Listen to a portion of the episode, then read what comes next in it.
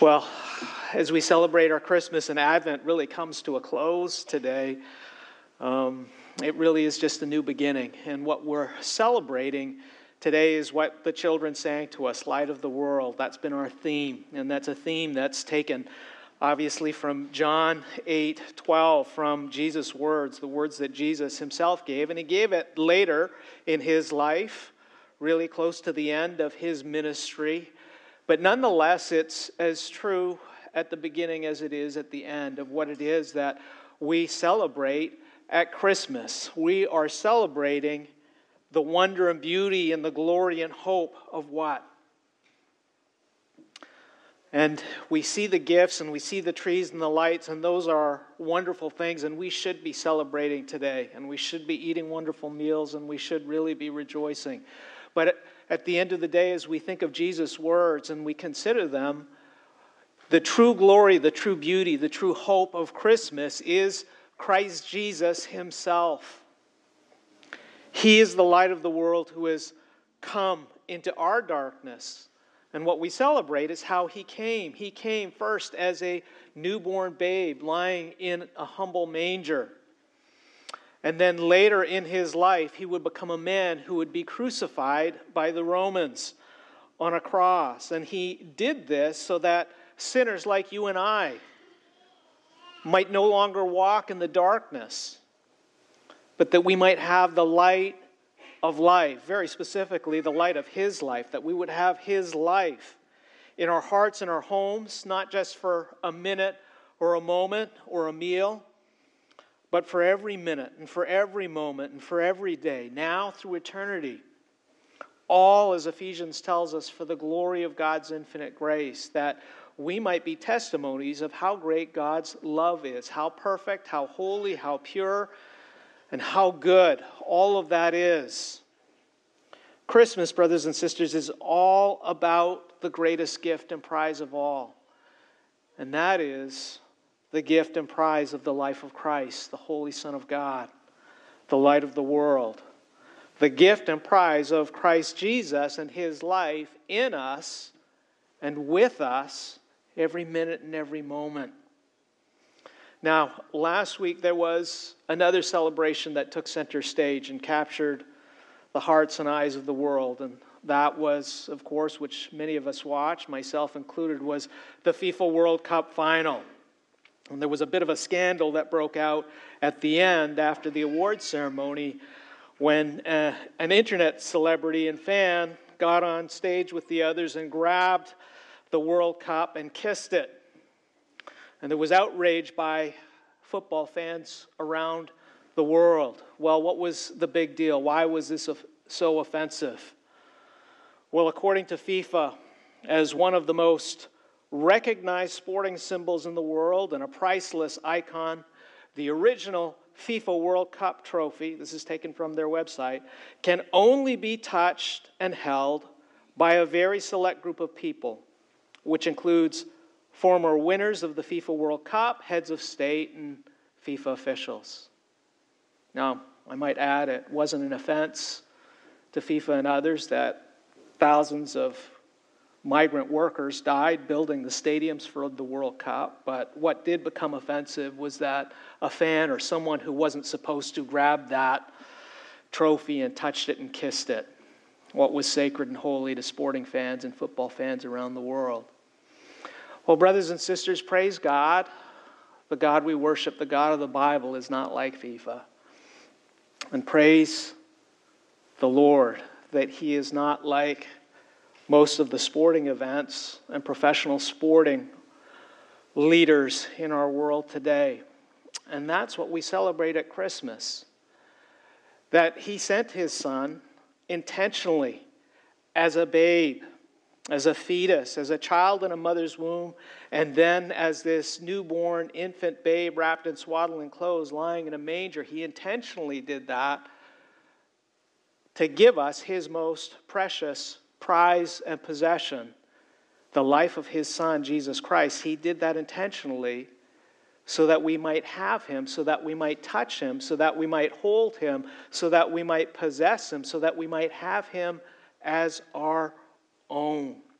not just heads of state, not just kings and special important people and sporting champions, but people from every walk of life, every nation, every race, and every tongue, every social class, rich, poor, young, and old, that we might gather and be close to the light. That is the glory of Christmas, brothers and sisters, and that's what we celebrate this morning, this new beginning that God brings as He breaks into the world and shows us that maybe how we've been doing it has been a little bit or a lot dark.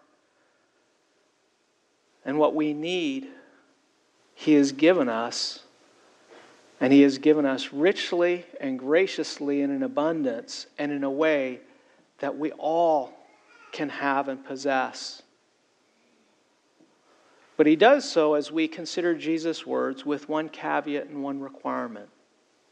You don't have to be a head of state. You don't have to be a sporting champion.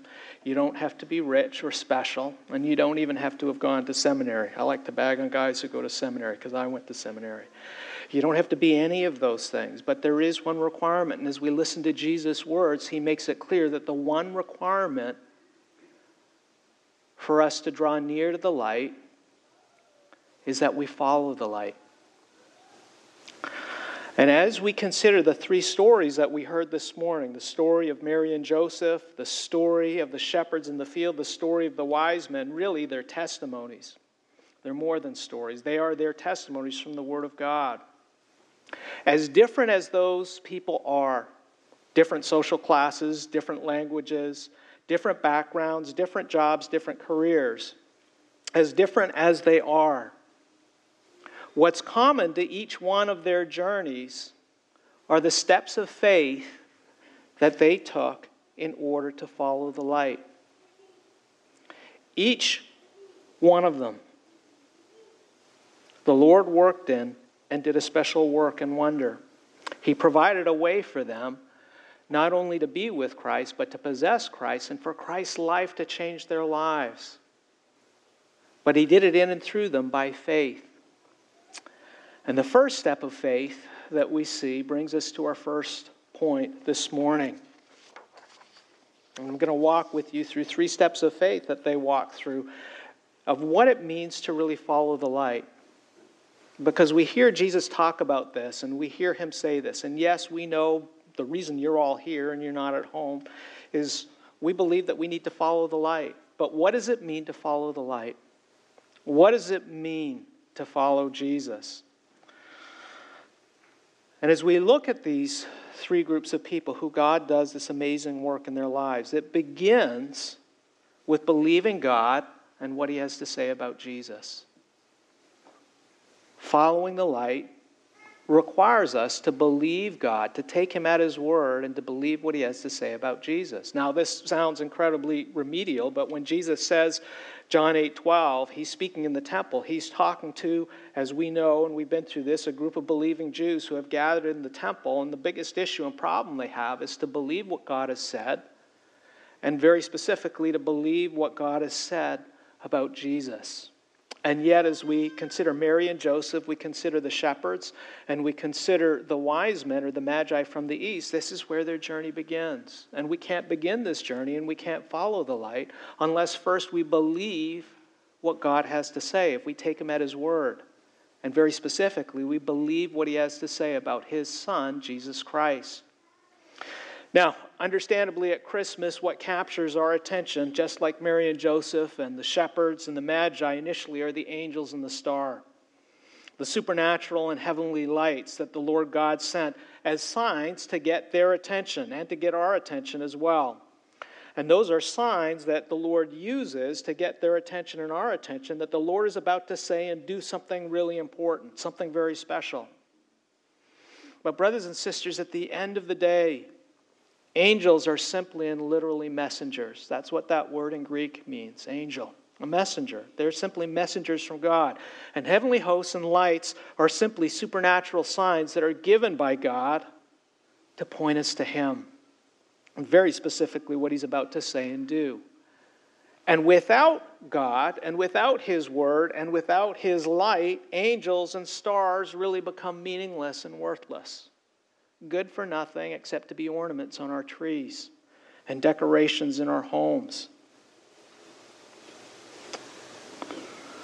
But as we follow the testimony of God's word, the Lord shows us that the real turning point in the lives of Mary and Joseph, and in the lives of the shepherds, and in the lives of the Magi from the east, the real turning point that comes in their lives is when God speaks to them through the angels.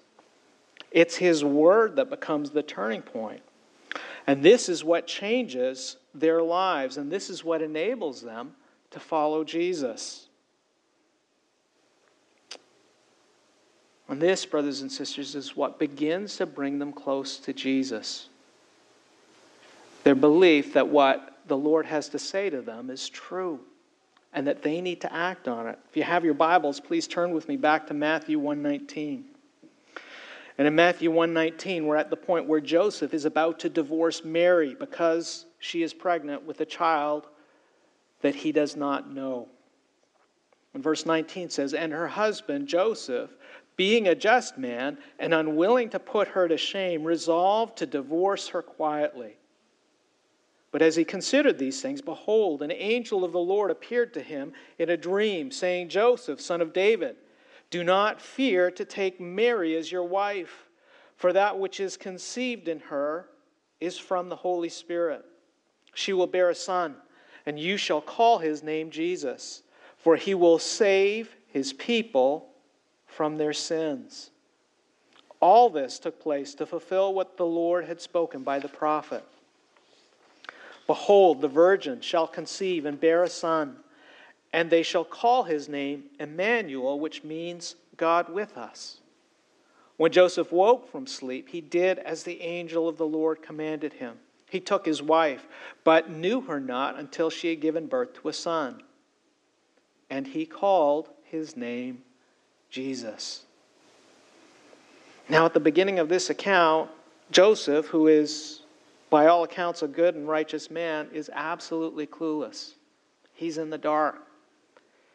He doesn't have a clue what's going on, and his best intentions to do what's right are taking him in the wrong direction to abandon this woman and abandon this child. And without doubt, the appearance of an angel in a dream gets his attention. But, brothers and sisters, what is it that turns Joseph's darkness into light? What is it that turns his fear into faith? And what is it that transforms his eyes so he can no longer see this woman and this child as a curse, but instead to see it as the greatest blessing in his life? It's what the angel says. It's the light of God's word that bears witness to who this unborn, and for the moment, unwanted child is. It's what the angel says. And the apostle Paul reminds us in Romans 10:17, faith comes from hearing and hearing from the word of Christ. What is it that changes Joseph's heart and his decision and the direction of his life? Brothers and sisters, it's not Joseph's circumstances. Joseph's circumstances don't get better. In fact, the longer he spends with Jesus, from the world standards, his circumstances get worse. There's a rough journey waiting for him with a pregnant wife. What changes his decision and the entire trajectory of his life is Joseph believing that what the Lord had to say about the child in Mary's womb is true. And this is what transforms Joseph's resolve to abandon this woman and child and instead fills his heart with the resolve to do whatever it takes, including risking his life, in order to care and protect for this woman and this child. And the proof of faith is Joseph's obedience to God's word. And his obedience turns him from a life in Nazareth into a fugitive of faith. And, brothers and sisters, this is what it means to follow the light. Now, church family, this has been a hard and challenging season for many of you.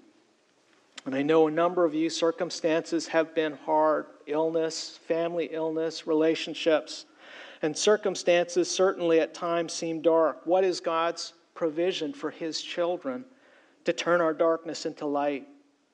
What is God's provision to help us and to direct us during the darkest of times?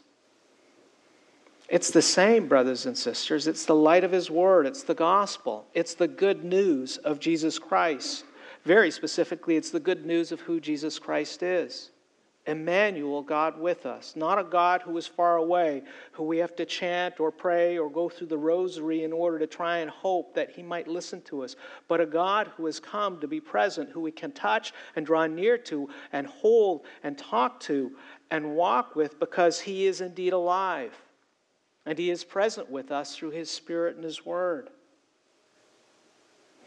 And it's this presence of Christ, it's the good news of who Jesus Christ is that allows us to see our lives through the light of God's life and the light of His love, even in the most difficult of times. But, brothers and sisters, the first step of following this light begins with believing that what God says about Jesus is true. And this, brothers and sisters, is the truth that Jesus says sets us free from the darkness and empowers us to let go of what keeps us in the darkness. And this brings us to our second point. Following the light requires letting go of our past in order to be with Jesus. Following the light requires letting go of our past to be with Jesus. As we've already noted, the lives of the three stories that were given are just remarkably different. Mary and Joseph are probably poor, working class. Shepherds are down there at the bottom. And the Magi were at the very top. They came from different backgrounds and different areas and different lands. But the second step of faith that continues to move all of them to the light was their willingness to let go of their past in order to be with Jesus. Each one had to give up something. And each one had to let go of something if they were going to continue to follow the light, if they were going to continue to be with Jesus.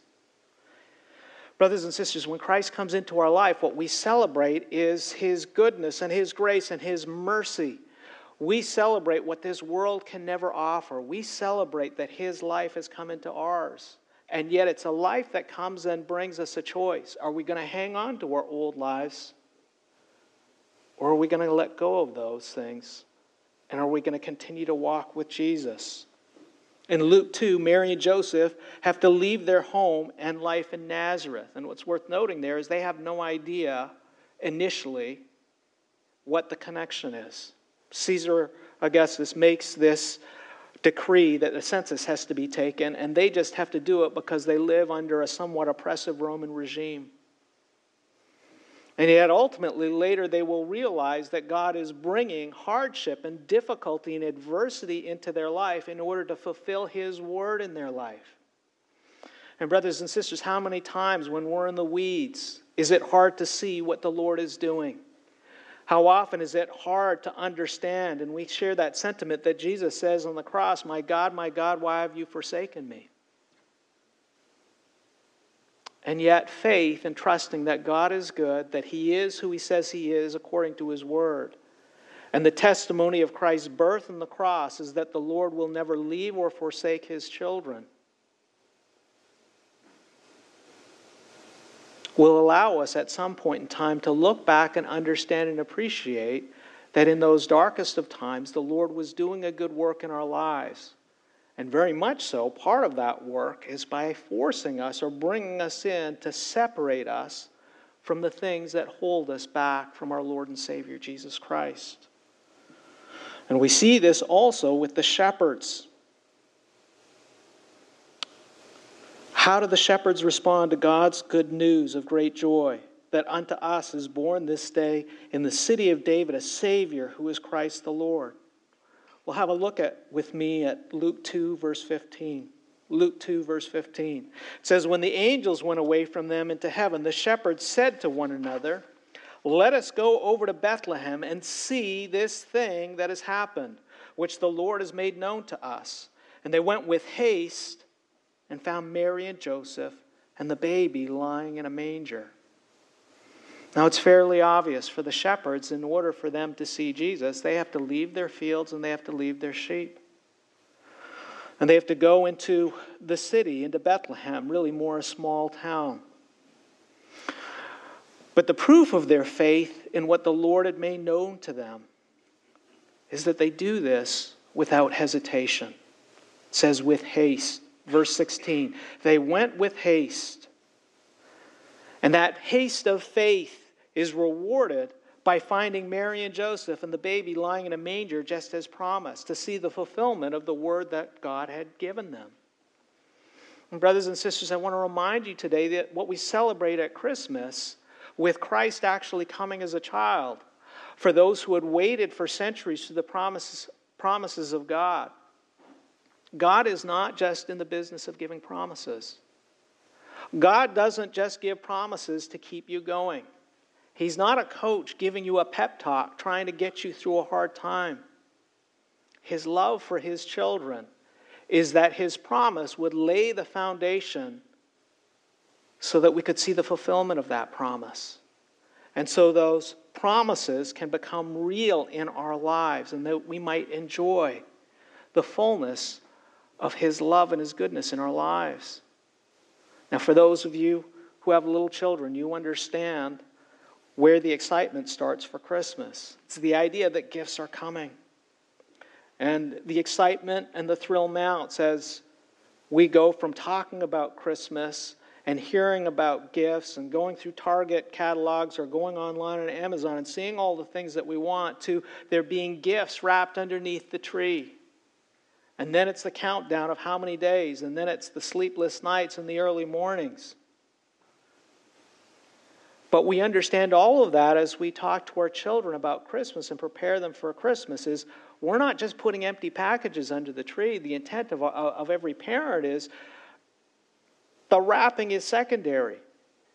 It's all there to get us to the point where we're able to share something we love with the children we love. And at the end of the day, the gifts are also secondary because what's most important for us is to be with the ones we love and to share that love with one another. And, brothers and sisters, that's what we celebrate at Christmas that Christ came. But he didn't came he didn't come, excuse me, to stay with us for a minute and then just take off. Our family enjoyed watching this reality series on Disney.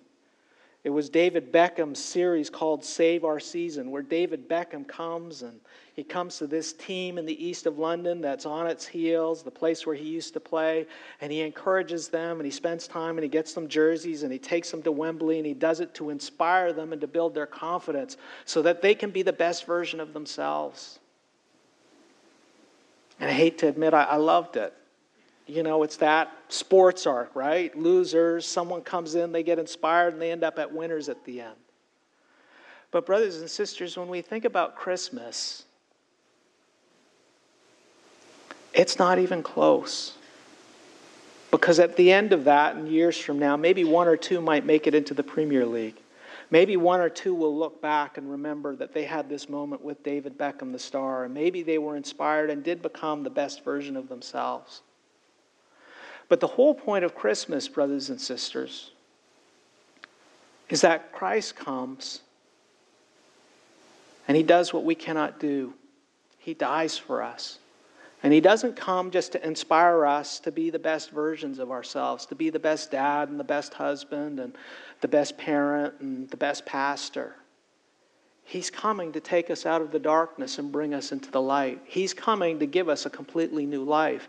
He's coming to give us His very own life. And the fullness of His life is that fellowship and love between Father, Son, and Holy Spirit that we might know the love of God that we could never know because of our sin and the darkness in our lives. He's come to bring us home. And as we consider that journey that He comes into our lives to bring us home and to bring us to the place where the gifts are unwrapped and the fullness of God's love is on display in our lives, what's necessary for that to happen, brothers and sisters, is there are some things that we need to let go of. And what's interesting is we consider Mary and Joseph have to leave their home in Nazareth. The shepherds have to leave their fields and their sheep at night. The Magi need to leave their positions of authority in the east, and they need to come on this journey. First to Jerusalem and then to Bethlehem. But there are three groups of people who can't let go of their past. They're the other side. King Herod, because he's got too much to lose the religious leaders, the Pharisees and the Sadducees, and then ultimately the town of Bethlehem, where there is no room in the inn, and the Jewish population at large. They see the same things, they hear about the same things, they even hear the word of the Lord. And yet, at the end of the day, they cannot let go of what they have because they have too much and they want to hang on to it. And they never change and they stay in the darkness. And though their lives are easier in the beginning, as Jesus points out in John 8, they will die in their sins as slave in their sins because they refuse to believe what God had said in His Word. And, brothers and sisters, as we think of the gift that God has come to give us and we think about what we celebrate today, it's also worth thinking what are the things in our lives that we need to let go of? What are the things that we need to release? For some of it's our jobs and careers. For some of us, it's our relationships. I'm not asking you all to go quit your jobs, but you know what I'm saying. There are things in our hearts that have a hold of us that take a priority, that our eyes are so close and we're fixed on, that we can't begin to see the Christ who is with us, whose light is present with us. We can't begin to see his love at work in our hearts and lives and those around us. And we can't begin to see what he intends for us. And yet, by faith, as he comes and speaks into our lives, and as we begin by faith to believe what he has to say to us, and as we begin by faith to say, maybe there's some things that I need to let go of, and it's going to be hard and it's going to be painful. By God's grace, what we begin to see is the fullness and greatness of His love at work in our lives. And we're mindful at the end of what these shepherds found. Luke 2:16 and they went with haste and they found Mary and Joseph and the baby lying in a manger. And this of course is part of the journey of the cross. It's what Jesus says in Matthew 10:38, whoever does not take his cross and follow me is not worthy of me. And Jesus is pointing out that if we're going to follow him, there is going to be a death. This is something that Julie likes to remind the young mothers, right? That with children, when they come into our lives, there's an end of an old way of life. And if all we do is hang on to that old life, we remain stuck and we become discontent and we become sad and sorrowful. But if we're willing to let go and we're willing to die and we're willing to allow those things that the Lord wants to remove out of our life, we are able to begin and see the beauty and the joy and the goodness of the life that the Lord is pouring into us. And this brings us to our final point for this morning.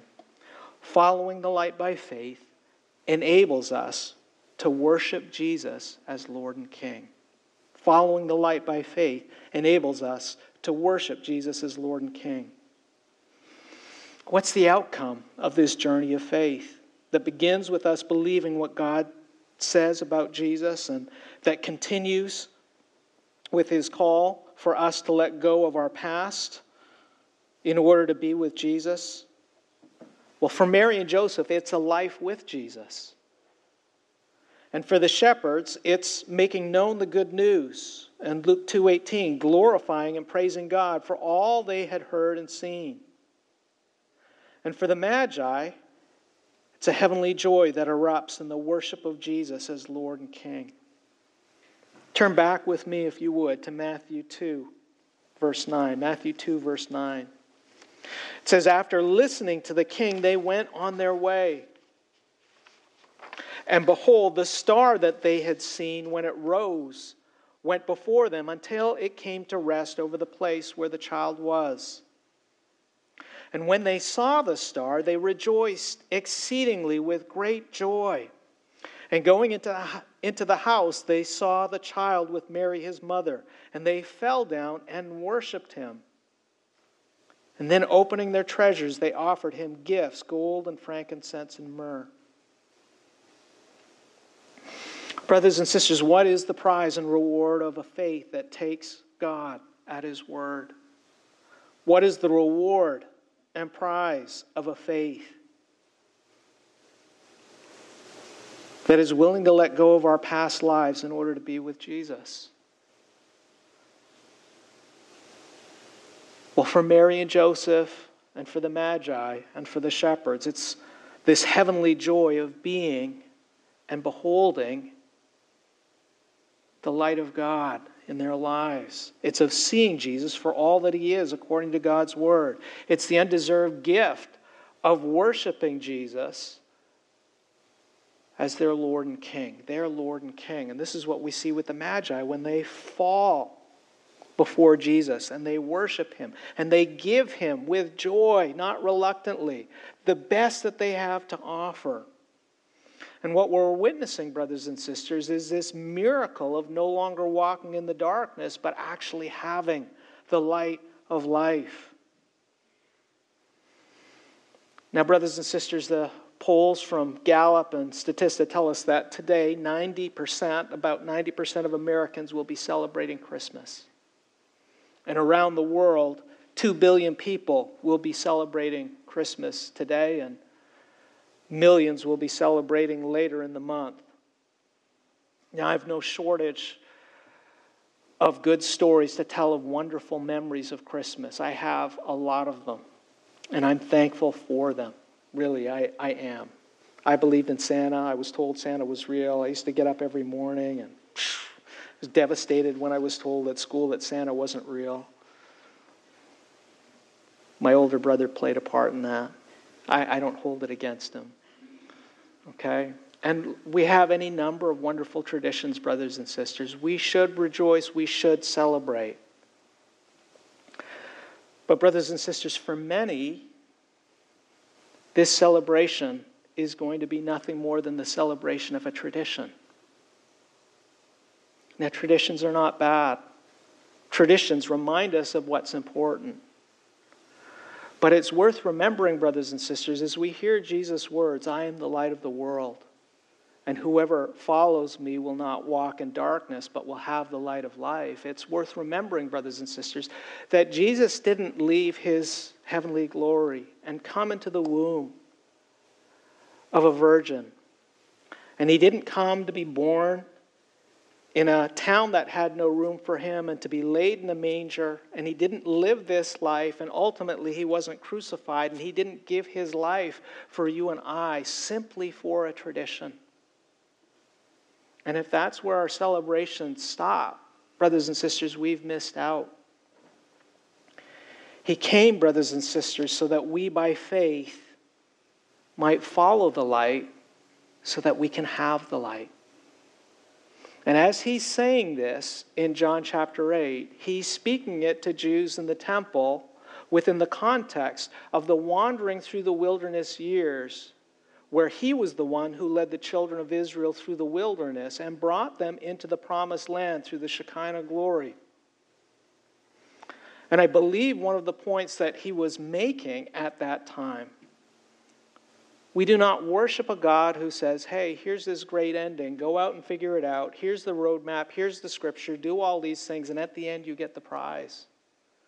Our God is the other way around. He comes into our life and He says, I love you, and I will enter your darkness, and I will walk with you every step of the way to get you where you need to go and to get you to the promised land so that along the way, every minute and every moment, you might see and enjoy and behold the goodness and glory of my fellowship and my love.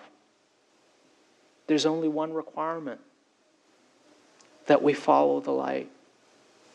And so, brothers and sisters, as we celebrate later today and as you go home with your families, rejoice, give thanks. There's so much that we have to be thankful for. But greatest of all, let's be thankful for who Jesus is and what he's done. But let's remember If we have such a great treasure, how are we supposed to keep it? How are we supposed to share it? How are we supposed to celebrate it, not just on December 25th, but every day through the rest of the year until Christ comes again?